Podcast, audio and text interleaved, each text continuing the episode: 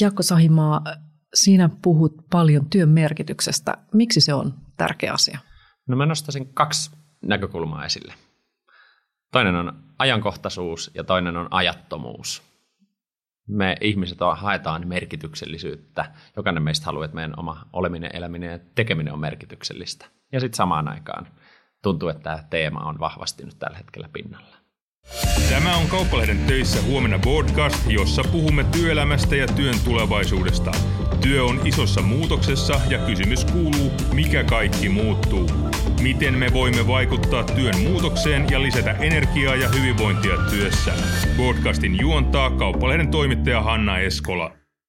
Jakko Sahimaa, sä olet organisaatiopsykologi.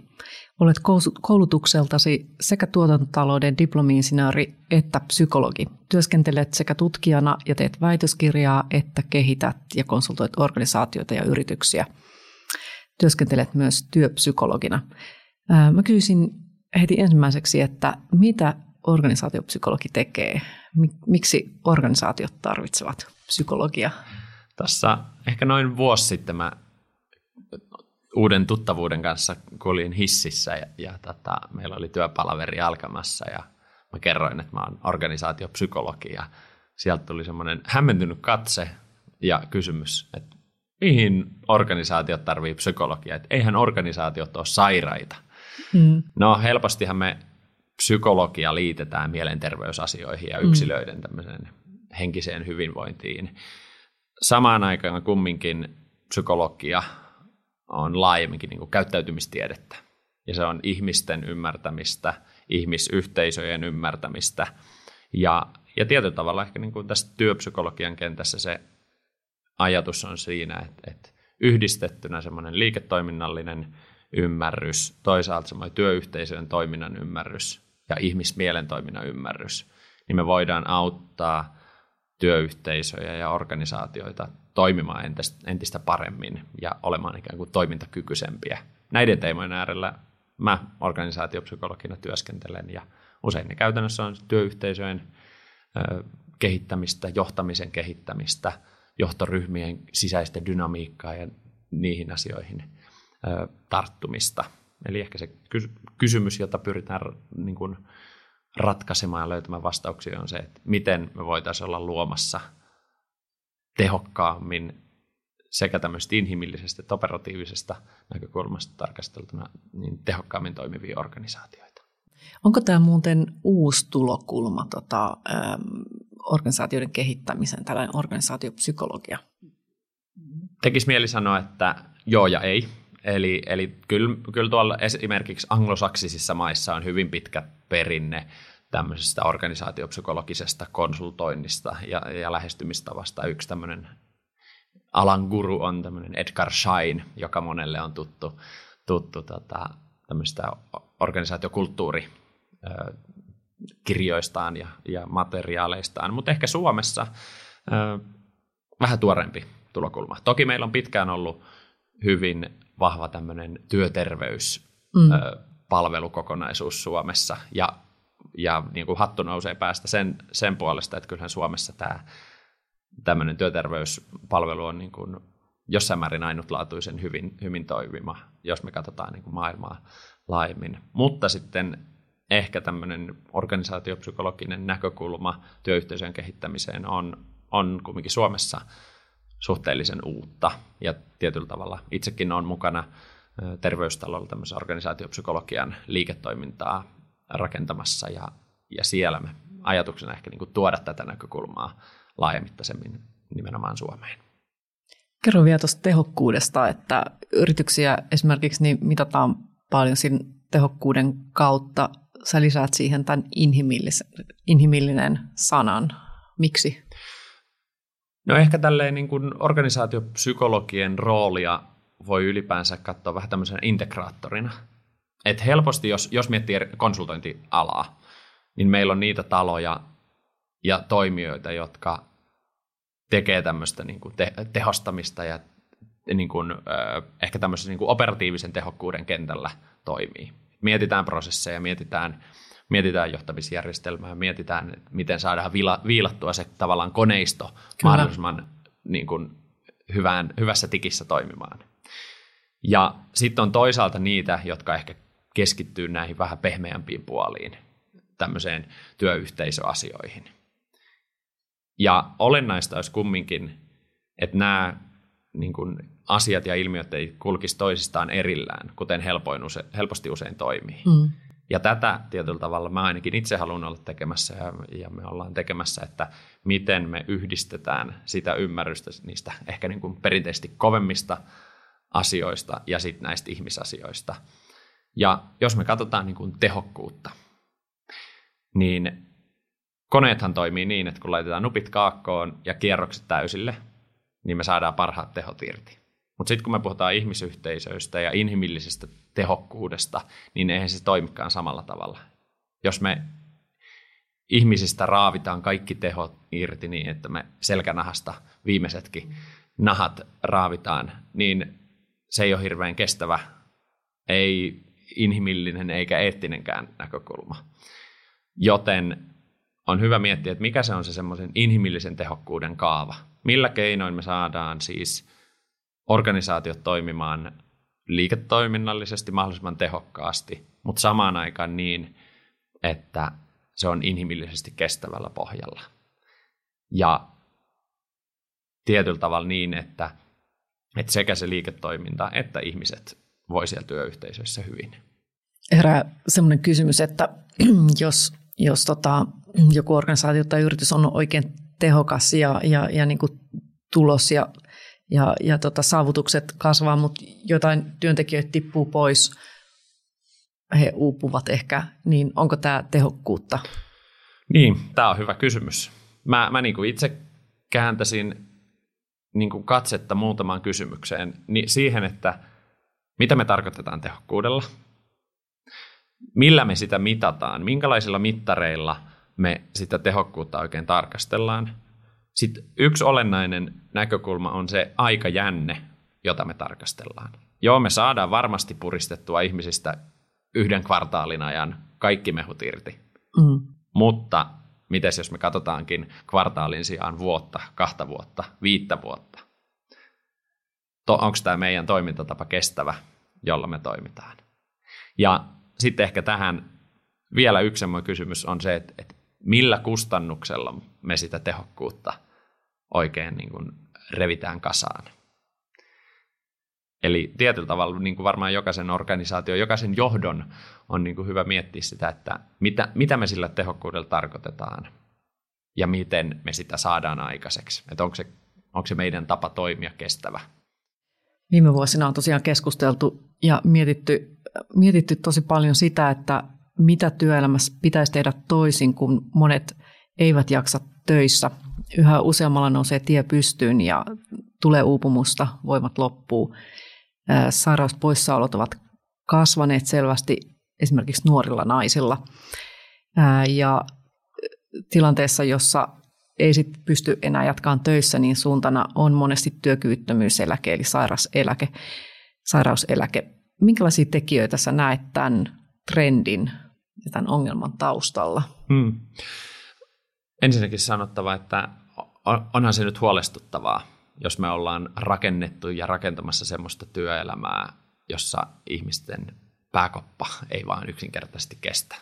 Me eletään tietyllä tavalla tietynlaisen tämmöisen uupumusepidemian keskellä. Joo. Jos me verrataan kansainvälisesti, niin Suomessa tilanne on kumminkin suhteellisen hyvä työuupumuksenkin osalta, jos me katsotaan vaikka Euroopan tasolla, jos verrataan tuonne tiettyihin Baltian maihin esimerkiksi tai Balkanin maihin, niin siellä on tilanne huomattavasti niin kuin hälyttävämpi. Suomessa yleisesti työolot on kunnossa, semmoiset peruspelisäännöt yhteiskunnassa ja työ, työvoimapolitiikkaan niin muuhunkin liittyen on kunnossa. Mutta sitten samaan aikaan 20-30 prosenttia ihmisistä, työikäisistä kokee jonkinlaisia, jonkinasteisia lieviä uupumusoireita. Taitaa olla noin 3-6 prosenttia, riippuen vähän tutkimuksista, joilla on vakavia työ, työuupumusoireita. Eli kyllä tämä on teema, joka pitää ottaa vakavasti. Ja, ja mitä siinä taustalla sitten on? Niin kyllähän varmaan yksi keskeinen selittävä tekijä on se, että työ on muuttunut entistä enemmän tämmöiseksi tietotyöksi. Fyysisestä, ruumiillisesta työstä semmoiseksi, joka kuluttaakin meidän pääkoppaa. Usein puhutaan tämmöisestä työn intensifikaatiosta. Mä itse asiassa teen väitöskirjaani työn merkityksellisyysteemasta tämmöisessä äh, ryhmässä, jossa tutkitaan nimenomaan tätä työn intensifikaatiota ja työn, okay. työtahdin ja niin kuin, muuttumista ja semmoista niin kuin, kiir- kiireistymistä. Äh, jos miettii, mitä tämä kaikki ikään kuin työn luonteen muutos, työn intensifikaatio saa aikaan, niin se saa aikaan mielenkiintoisen tämmöisen paradoksin, jossa meidän kivikautinen käyttöliittymä, eli meidän aivot, ei pystykään vastaamaan niihin niin kuin vaatimuksiin ja tarpeisiin, joita tämä työelämä ja yhteiskunta niin kuin meille ja meidän pääkopalle asettaa. Että semmoinen tietty hektisyys, jatkuva tukkoisuus, informaatioähky, niin kyllähän se, se pistää ikään kuin pääkopan monella tapaa jumiin. Ja, ja kyllä mä näkisin, että tässä niin kuin uupumusepidemiassa on kyse aika pitkälti just tästä, että meidän niin kuin ihan fysiologisesti meidän pääkoppa ei ole tällaiseen niin kuin totuttautunut tai tottunut, adaptoitunut. Ja sitten samaan aikaan, jos me katsotaan vähän ehkä konkreettisemmalla tasolla, niin kyllähän kyse on sitten paljon siitä myös, että mitä siellä organisaatioissa tapahtuu, miten niitä organisaatioita johdetaan. Ja, ja, ja ehkä niin kuin se olennainen näkökulma on se, että meidän työelämässä, meidän organisaatioissa, meidän yhteiskunnassa on loputtomasti niitä asioita, jotka kiihdyttää tekemisen tahtia. Mutta on vain rajatusti niitä asioita, jotka ikään kuin hillitsee tekemisen tahtia. Niitä semmoisia asioita, rajoittavia tekijöitä, jotka ikään kuin ohjaisi kohtuullisuuteen työn tekemisen määrässä tai tahdissa. Mm. Ja tämmöisessä maailmassa on riski ajautua siihen oravan pyörään, jossa se tahti vaan kiihtyy ja kiihtyy ja kiihtyy, kunnes se heikoin lenkki, eli se ihmismieli, mm. jossain vaiheessa sanoo itsensä irti. Joo, iso kysymyshän on se, että, että kenellä on vastuu. Että tota, monestihan apua hakee, hakee yksilö tai yksittäinen työntekijä, mutta pitäisikö apua antaa just esimerkiksi työtiimille tai, tai kokonaiselle yritykselle, jos siellä tulee tämän tyyppisiä oireita? Valitettavasti näyttää siltä, että tämä uupumusepidemia, jos tätä sanaa ja, niin kuin käyttää, niin se valuu vähän liikaakin yksilöiden harteille – systeemiset ongelmat pitäisi ratkaista systeemitasolla ja yksilötason ongelmat yksilötasolla. Valitettavasti tuntuu, että ne systeemitason ongelmat nyt tämän teeman osalta valuu liikaa sinne yksilöiden harteille ja yksilöiden va, niin kuin vastuulle.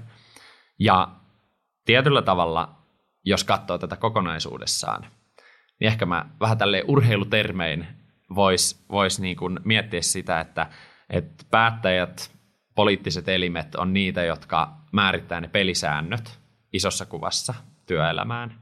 Sitten toisaalta organisaatioiden päättäjät ja johtajat on niitä, jotka päättää sen pelistrategian, että miten me, miten me toimitaan. Sitten siellä tiimitasoilla esihenkilöiden osalta on syytä päättää se ikään kuin taktiikka, miten me toimitaan. Ja sitten kumminkin se, mitä siellä pelikentällä tapahtuu, on loppujen lopuksi kumminkin sit myös niiden yksilöiden, jokaisen joukkuelaisen harteilla. Eli tietyllä tavalla se vastuu jakautuu eri asioista eri tasoille, mutta valitettavasti välillä tuntuu, että sitä vastuuta painetaan vähän liikaa sinne yksilöiden suuntaan. Ja puhutaan paljon, nyt vaan pitää hankkia tämmöisiä itsensä johtamisen taitoja ja mm. tapoja, miten sä priorisoit ja johdat omaa aikaas. Mutta jos ne raamit sille työntekemiselle ei ole kunnossa, niin ei rautasinkaan itsensä johtaja selviydy, jos sitä työtä on vain yksinkertaisesti liikaa tai se on huonosti johdettua, huonosti organisoitua. Ja siksi me tarvitaan niitä interventioita ja tukea ja toimenpiteitä myös siellä tiimitasolla, johtamisen tasolla, organisaatiotasolla. No, mulla on tällainen kysymys, että jos mietitään yksittäistä työntekijää, joka kokee ehkä tällaisia selviä uupumisen oireita, tai se alkaa olla niin kuin pitkään jatkuva olotila, niin miten, mikä sun neuvo on, että miten tällaisen tilanteeseen pitäisi reagoida? Mitä nopeammin niihin reagoidaan, sen parempi. Et kyllähän tämmöiset, niin kun, jos me ajatellaan uupumusta tämmöisen, niin kun, että ne työn vaatimukset ja sitten ne voimavarat pitkittyneesti on epätasapainossa. Mitä syvemmälle se uupumuskierre pääsee menemään, sitä kivuliaampi ja vaikeampi se on se prosessi sieltä ikään kuin semmoisesta uupumuskierteestä ja spiraalista päästä taas takaisin ikään kuin pinnalle. Ja ensimmäinen ohje on siis se, että tietyllä tavalla, että mitä nopeammin, sitä nopeammin asioihin pu, niin kuin puuttu, puututaan, niin sen parempi. Toisaalta sen tietää näin realistisesti, jos asioita katsoo, niin usein nämä asiat jää niin kuin pimentoon ja pinnan alle.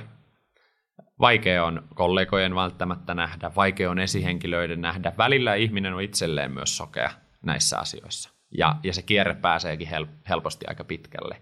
Ehkä semmoisena tiettynä muistilistana on hyvä pitää tämmöisiä niin kuin uupumukseen liittyviä oireita, tämmöistä uupumusasteista väsymystä, kyynistymistä, ammatillisen itsetunnon heikkenemistä, selkeää kognitiivisen, kognitiivista kuormittumista ja, ja niin kuin sen kognitiivisen järjestelmän toimimattomuutta, muistiongelmia, uniongelmia, monia tämmöisiä ehkä ärtyneisyyttä ja tunneelämän niin kuin, oireita.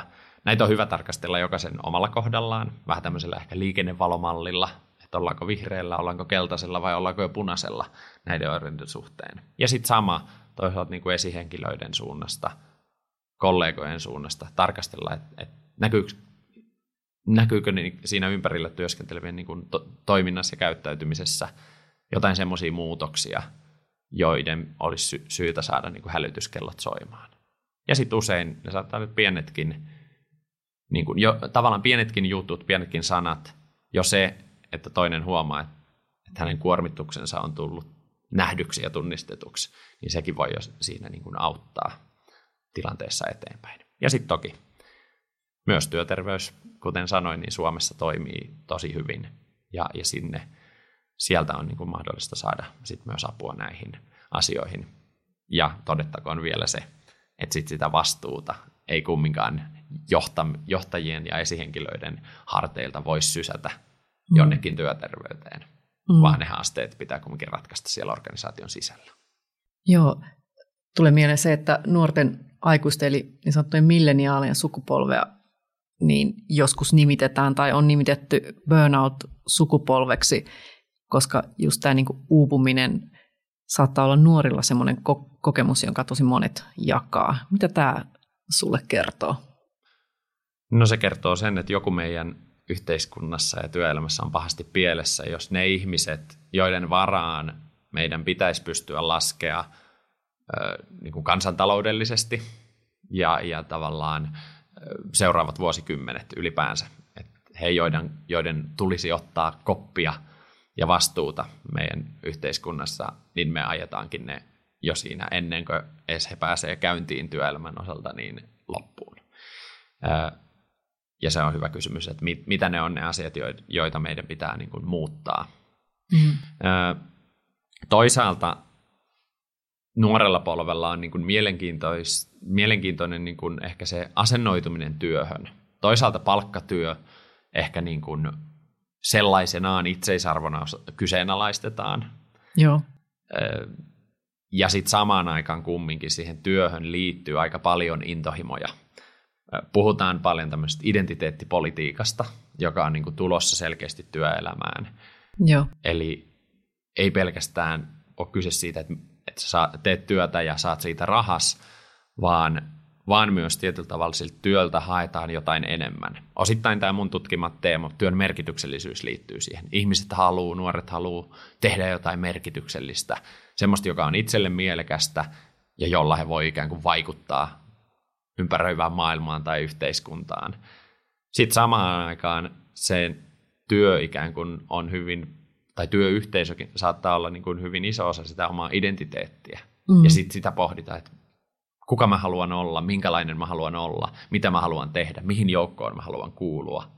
Ja nämä voi olla myös aika kuormittavia asioita niin kuin yksilöille miettiä. ja nuorille miettiä. Välillä toki se voisi olla tervettä ajatella myös näin, että työ on vaan työtä, mm. eikä sen enempää.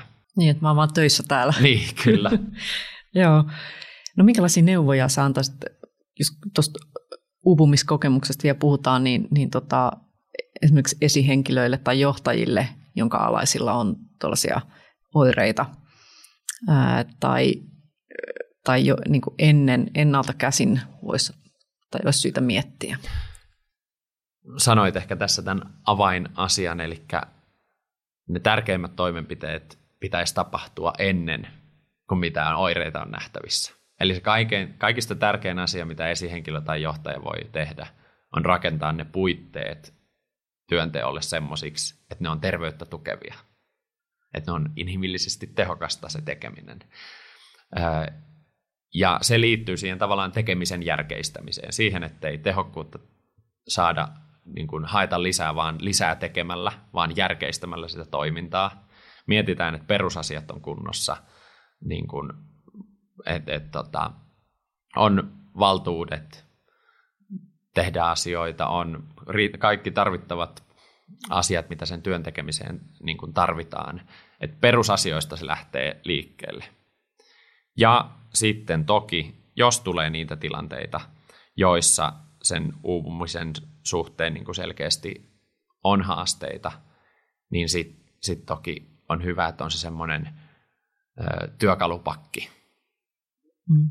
Esihenkilöllä johtajalla, että miten mä toimin nyt tässä tilanteessa. Usein puhutaan tämmöistä varhaisen välittämisen mallista esimerkiksi, ja se on semmoinen työkalupakki, johon jokaisen esihenkilön johtajan on syytä niin tutustua, että, että miten mä osaan puuttua, ottaa puheeksi näitä asioita sitten tarpeen mukaan. Joo. Nykyään nähdään, että johtaminen on tosi isossa muutoksessa ja johtajiin kohdistuu uudenlaisia ja erilaisia odotuksia kuin vielä jo joita vuosia tai kymmenen vuotta sitten. Et puhutaan johtamisesta palveluna, johtamispalveluista tai valmentavasta johtamisesta. Minkälaisten taitojen merkitys on niin sun mielestä nousussa?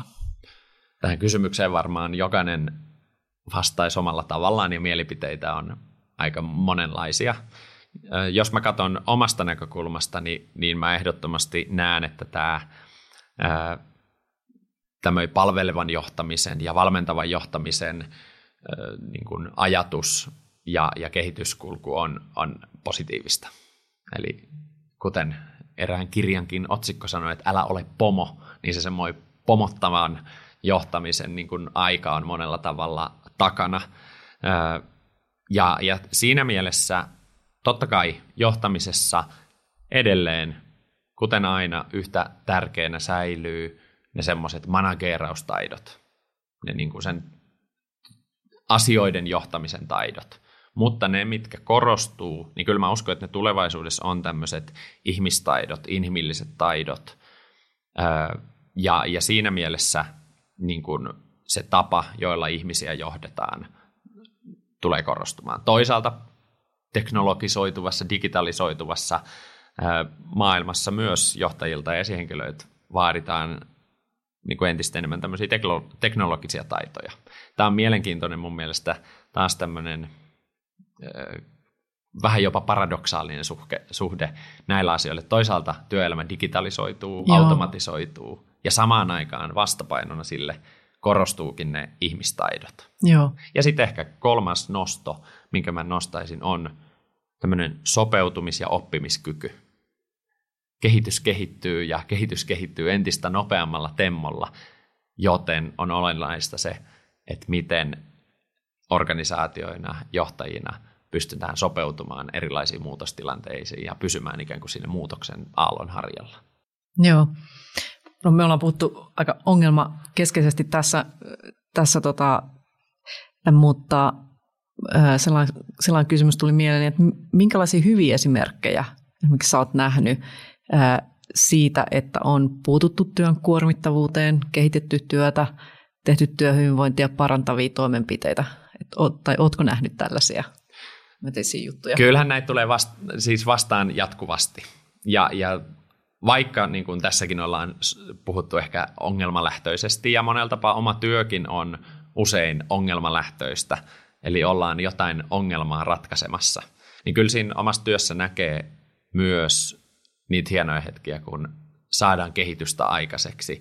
Ja ehkä niin kuin kaikista motivoivimpia on ne tilanteet, kun, kun esimerkiksi tämmöisen konsultointityön lisäksi tekee paljon puhu, puhujatyötä. Ja tämmöisen puhekeikkojen tai muiden jälkeen saakin palautetta siitä, että, että siellä kuulijakunnassa jonkun esimerkiksi johtajan silmät on auennut, hän on havahtunut johonkin ajatuksen, minkä on nostanut esille, ja sitten päästäänkin yhdessä työstämään niitä asioita vähän syvällisemmin siellä työyhteisössä. Et ehkä niin kuin mielekkäimpiä kokonaisuuksia on tämmöiset, puhuin tästä inhimillisestä tehokkuudesta, niin me esimerkiksi mm. niin kuin usein on johtoryhmien kanssa tekemässä vähän tämmöistä ikään kuin inhimillisen tehokkuuden auditointia tai sen nykytilan kartoitusta, että missä me mennään tällä hetkellä. Ei tarvi olla mitään kriisejä ja ongelmia, mutta johtoryhmä haluukin tarkastella, että missä me organisaationa mennään, mitä me voitaisiin tehdä vielä paremmin. Ja nämä on semmoisia niin mielenkiintoisia prosesseja, joita pääsee seuraamaan. Joskus ne on lyhyitä prosesseja, joskus ne on vuosien mittaisia prosesseja ja pääsee tarkastelemaan sitä, miten työyhteisöt niin kuin menee eteenpäin. Ja, ja moni organisaatio on valveutunut näiden asioiden suhteen ja haluaa panostaa onneksi näihin ihmisasioihin ja henkilöstöasioihin vahvastikin.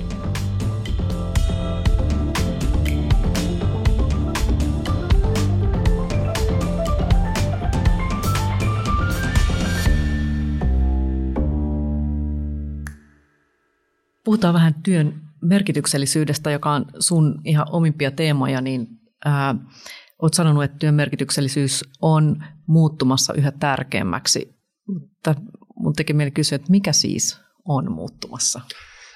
Jokainen asiantuntija varmaan pitää sitä omaa aihettaan maailman tärkeimpänä. Ja toki itsekin pitää kyseenalaistaa sitä, että ikään kuin, no, no onko tämä työmerkityksellisyys jotenkin pinnalla ja nouseva aihe. Ja niin objektiivisesti, kun mä itse sitä on pystynyt tarkastelemaan, niin kyllä mä oon vakuuttunut siitä, että se on tulevaisuudessa niin kuin entistä tärkeämpi tematiikka. Mä oon itse jopa sanonut näin, että, että se työn merkityksellisyys on tulevaisuuden menestystekijä organisaatioille. Ja se syy, miksi mä uskallan näin väittää, on se, että nyt me nähdään selkeästi, että yksilötasolla – monistakin syistä tämmöinen merkityshakuisuus näyttää niin kuin olevan pinnalla. Ihmiset hakee siis merkityksellisyyttä no elämälleen, mutta sitten vahvasti se haku suuntautuu myös työelämään. Halutaan tehdä jotain merkityksellistä. Frank Martella ja Anne Birgitta Pessin hyvä niin kuin analyysi siitä, että mistä se työn merkityksellisyys muodostuu, on se, että se siinä työssä pääsee toteuttamaan itseään, ja toisaalta, että sillä työllä on hyvää tuottavat päämäärät. Tällaista työtä ihmiset selkeästi näyttää etsivän. Ja nyt jos se ei ole se sun organisaatio, joka pystyy sitä merkityksellistä työtä tarjoamaan, niin ne parhaat tekijät löytää sitä kyllä jostain muualta. Ja siksi on ihan olennaista, että organisaatioissa lähdetään miettimään sitä, että mikä se on se meidän työn tarkoitus, mikä se on se meidän koko organisaation olemassaolon ja, ja toiminnan tarkoitus. Ja nyt jos me katsotaan sitten vielä laajempaa kuvaa, niin kuin globaalia tilannetta tällä hetkellä, niin kyllähän moni asia haastaa meitä miettimään tällaista ehkä filosofistakin kysymystä, että mitkä asiat, mitkä tavoitteet, päämäärät on semmoisia, jotka on tärkeitä, arvokkaita, edistämisen arvoisia jos me mietitään ympäristökysymyksiä, ilmastokysymyksiä, monia sosiaalisia tämmöisiä kysymyksiä, niin on olennaista, olennaista niin kuin miettiä, että miten me omalla organisaation toiminnalla ollaan toivottavasti semmoisessa ratkaisijan roolissa myös tämmöisissä isoissa kysymyksissä. Sen sijaan, että aiheutetaan niitä ongelmia enemmän ja niin, ja, ja, ja ehkä tässä on niin kuin sekä tämmöisiä sisäisiä että ulkoisia drivereita, jos me toimitaan vastuuttomasti organisaationa, niin me saadaan aika nopea, aikamoinen negatiivinen mediamylläkkä aikaiseksi ja imakotappiot. Toisaalta on tämmöisiä sisäisiäkin drivereita, että organisaatiot haluaa omaehtoisesti lähteä näitä asioita pohtimaan ja kehittämään sitä toimintaansa, strategiansa, kulttuuriansa ja muuta. Ja ehkä mä niin itse jakaisin or- tulevaisuuden organisaatiot niin kuin tämmöiseen nelikenttään kahdella dimensiolla. Että jos ajattelee, että toisella akselilla on tämmöinen hyvän tahtoisuus ja toisella on tämmöinen proaktiivisuus – että ollaanko me organisaatio, joka aktiivisesti hakeutuu ratkaisijan rooliin? Ollaanko me tämmöinen neutraali perässä vedettävä, mutta ihan positiivinen, hyvän tahtoinen organisaatio? Ollaanko me tämmöinen passiivinen silmien sulkija tämmöisiltä isoilta kysymyksiltä, vai ollaanko me semmoinen aktiivisesti vähät, välit, vähät välittävä organisaatio näistä niin kuin tämmöisistä isoista kysymyksistä. Ja, ja tämä ei nyt ole pelkkää tämmöistä psykologin pehmeätä lätinää, koska viimeisten kahden vuoden aikana Jenkeissä Business Roundtable, isoimpien organisaatioiden toimitusjohtajien muodostama kokonaisuus, Financial Times ja viimeisimpänä Microsoftin toimitusjohtaja, kaikki on nostanut esille sen ajatukset tulevaisuuden liiketoiminnan pitää toimia tämmöisellä profit with purpose ajatuksella, tai pitää löytää se semmoinen peruste ö, omalle olemassaololleen ja toiminnalleen. Eli siinä mielessä tässä puhutaan niin kuin isoista rattaista, jotka on selkeästi lähtö, lähdössä liikkeelle. Ja puhutaankin tämmöisestä ajatuksesta, että ehkä se seuraava askel on tämmöinen purpose economy, johon mm. me ollaan tietyllä tavalla isossa kuvassa suuntautumassa. Se kriittinen, kriittinen niin kuin näkemys voisi olla semmoinen, että tämä on kuitenkin sit vaan niin kuin semmoista kermankuorutusta että et, et se liiketoiminta on se, joka on, on tärkeää ja, ja tota, tämä on sitten vähän semmoista niinku kermakuorutusta tosiaan siinä päällä. Miten sä vastaisit tällaiseen? Tätä kritiikkiä kuulee ja, ja tätä kritiikkiä kuulee monesta, monesta näkökulmasta. Toisaalta just tästä organisaatiotasolla, että joo joo, että voidaanhan me tällaista puhua ja tämmöistä selittää, ja sitten käytännössä kumminkin raha ratkaisee. Ja sitten toisaalta yksilötasoilla kuulee, tämmöistä kritiikkiä, että tämä on vähän elitististä tämä ajattelu, että ihan kun, yksi, niin kun yksilöt vois valita ja vaikuttaa, se on aika harva joukko työelämässä, joka pystyy ehkä niin kuin vapaasti valita, että mistä ovista astuu sisään ja minkälaista työtä tekee. Jossain määrin tämä kritiikki on ihan aiheellista ja asiallista. Ja sitten samaan aikaan kumminkin jotenkin niin kuin haluaa uskoa siihen, totta hemmetissä organisaatioille on olennaista määrittää se oman toimintansa suunta ja tarkoitus, se purpose, joka ohjaa sitä kaikkea liiketoimintaa, mutta myös sitä vastuullisia niin toimintatapoja. Ja sitten totta kai on olennaista, että me ollaan luomassa semmoista työelämää, jossa se ihmisten työarki voi olla niin kuin mielekästä ja merkityksellistä. Mitä sitten ihan konkreettisesti sä neuvoisit niin kuin työpaikkoja tekemään että, että, että tässä niin kuin merkityksellisyyspohdinnassa päästäisiin eteenpäin? No mä oon itse paljon auttanut organisaatioita sen oman purposensa sanoittamisessa, eli tämmöisiä prosesseja johdon kanssa, joiden kanssa tavallaan sanotetaan sitä oman organisaation olemassaolo ja toiminnan tarkoitusta. Ehkä nykyään itse tuppaan ajattelemaan näin, että se semmoinen missio, purpose on vähän vaihdannaisia niin kuin toisillensa, mutta sen sen sanottamista mä usein olen ollut tekemässä ja se on niin kuin olennainen, että se lähtee sieltä ytimestä, että johto allekirjoittaa mm. nämä asiat. Sitten toisaalta toinen taso on se, että mitä esihenkilöinä ja johtajina, mit, mitä voidaan tehdä, jotta lisätään sitä ihmisten kokemusta siitä, siitä työn merkityksellisyydestä. Meidän kirjassa Johdan merkitystä me nostetaan esiin tämmöinen viiden V-malli merkityksen johtamiseen, välittäminen, valtuuttaminen, viitoittaminen, varustaminen ja viestiminen. En lähde niitä nyt avaamaan sen enempää, mutta viisi tämmöistä V-tä siihen esihenkilötoiminnan arkeen, joilla me voidaan sitten merkityksellisyyttä ikään kuin lisätä ja nostaa esille. Ja sitten toki niin kuin yksilötasolla tasolla, se jää myös jokaisen omalle vastuulle miettiä, miettiä sitä, että mikä on se työ, mitä mä haluan tehdä mm tämmöisen japanilaisen ikikai-konseptin mukaisesti neljä hyvää kysymystä on se, että mitkä on ne asiat, joita mä rakastan, joita mä tykkään tehdä, joita mä osaan tehdä, joita maailma ympärillä tarvitsee ja joista mulle ollaan valmiita maksamaan. Tämä on semmoinen hyvä työkalu varmaan yksilöille miettiä sitä oman työn merkitystä. Joo. No tänä keväänä tai tänä vuonna tämä teema on sulle ää, niin kuin omakohtaisestikin ää, tulee aika konkreettisesti iholle, kun aloitat työskentelyn ruohonjuuritasolla eri työpaikoissa tällaisessa koeaikan nimisessä hankkeessa. Saat esimerkiksi kehitysvammaisten ohjaajana, työskentelet vähän opettajana, asiakaspalvelijana, kioskityöntekijänä. Ää, mikä sua tässä niin kiinnostaa tässä koeaikaprojektissa erityisesti? Tämä koeaikaprojekti on siis tämmöinen vuoden mittainen kokonaisuus, jossa mä 12 kuukauden aikana tuun tekemään 12 erilaista työtä 12 eri toimialalla. Tästä tullaan, tätä tullaan seuraamaan sosiaalisessa mediassa tämän koko projektin aikana ja sitten jälkikäteen tästä tullaan myös tämmöinen dokumenttikokonaisuus plus kirja kasaamaan. Se syy, miksi, minkä takia mä halusin tähän projektiin lähteä, oli se, että kun mä kumminkin tämmöisen nuoren polven työelämäasiantuntijana on koulun penkiltä hypännyt tämmöiseen asiantuntijatöihin, niin halu lähteä tarkastelemaan sitä suomalaista työelämää konepellin alta. Että miltä se työelämä ja työarki eri toimialoilla oikeasti näyttää.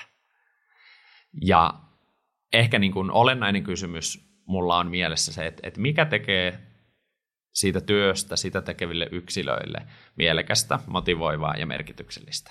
Miten ihmiset suuntautuu niin erilaisiin töihin, mikä heidät saa ohjautumaan tietylle alalle, tiettyyn työhön ja mitä se työ oikeastaan pitää sisällään. Näitä kysymyksiä mä tämän vuoden aikana tuun tämän koeaikaprojektin puitteissa tarkastelemaan. Ja nyt tässä nauhoitushetkellä helmikuussa on tosiaan kehitysvammaisten asumisyksikössä Rinnekodilla tekemässä ohjaajan työtä. Ja voin sanoa, että on aika niin kuin syvään päätyyn hyppy omista tämmöisistä niin kuin asiantuntijatehtävistä ja on tosi mielenkiintoista nähdä sitä arvokasta, hyvinkin merkityksellistä työtä, jota esimerkiksi tuolla Rinnekodilla nämä kehitysvammaisten ohjaajat tekee. Ja mä uskon, että tämän vuoden aikana tulee näkemään ja tulee kuulemaan niin hienoja tarinoita sieltä ruohonjuuritasolta, että siinä on aika paljon ammennettavaa itselle myös sit asiantuntijatyöhön ja puhujatyöhön mm. sitten jatkossa. Ja toivottavasti tämä projekti, sen lisäksi on itselle hieno oppimismatka, niin sen voi tarjoilla ikään kuin tämmöisenä tutkimusmatkana suomalaisen työelämään myös sitten isommalle yleisölle näiden kirjeen, dokkarin ja sosiaalisen median projektin kautta. Minkälaiset odotukset sulla itsellä on nyt tässä vaiheessa, kun tämä on just käynnistynyt? Kyllä mä odotan innolla tätä kokonaisuutta. Ja, ja tähän ollaan saatu mukaan organisaatioita ja töitä, jotka on ihan laidasta laitaan, tosi erilaisia.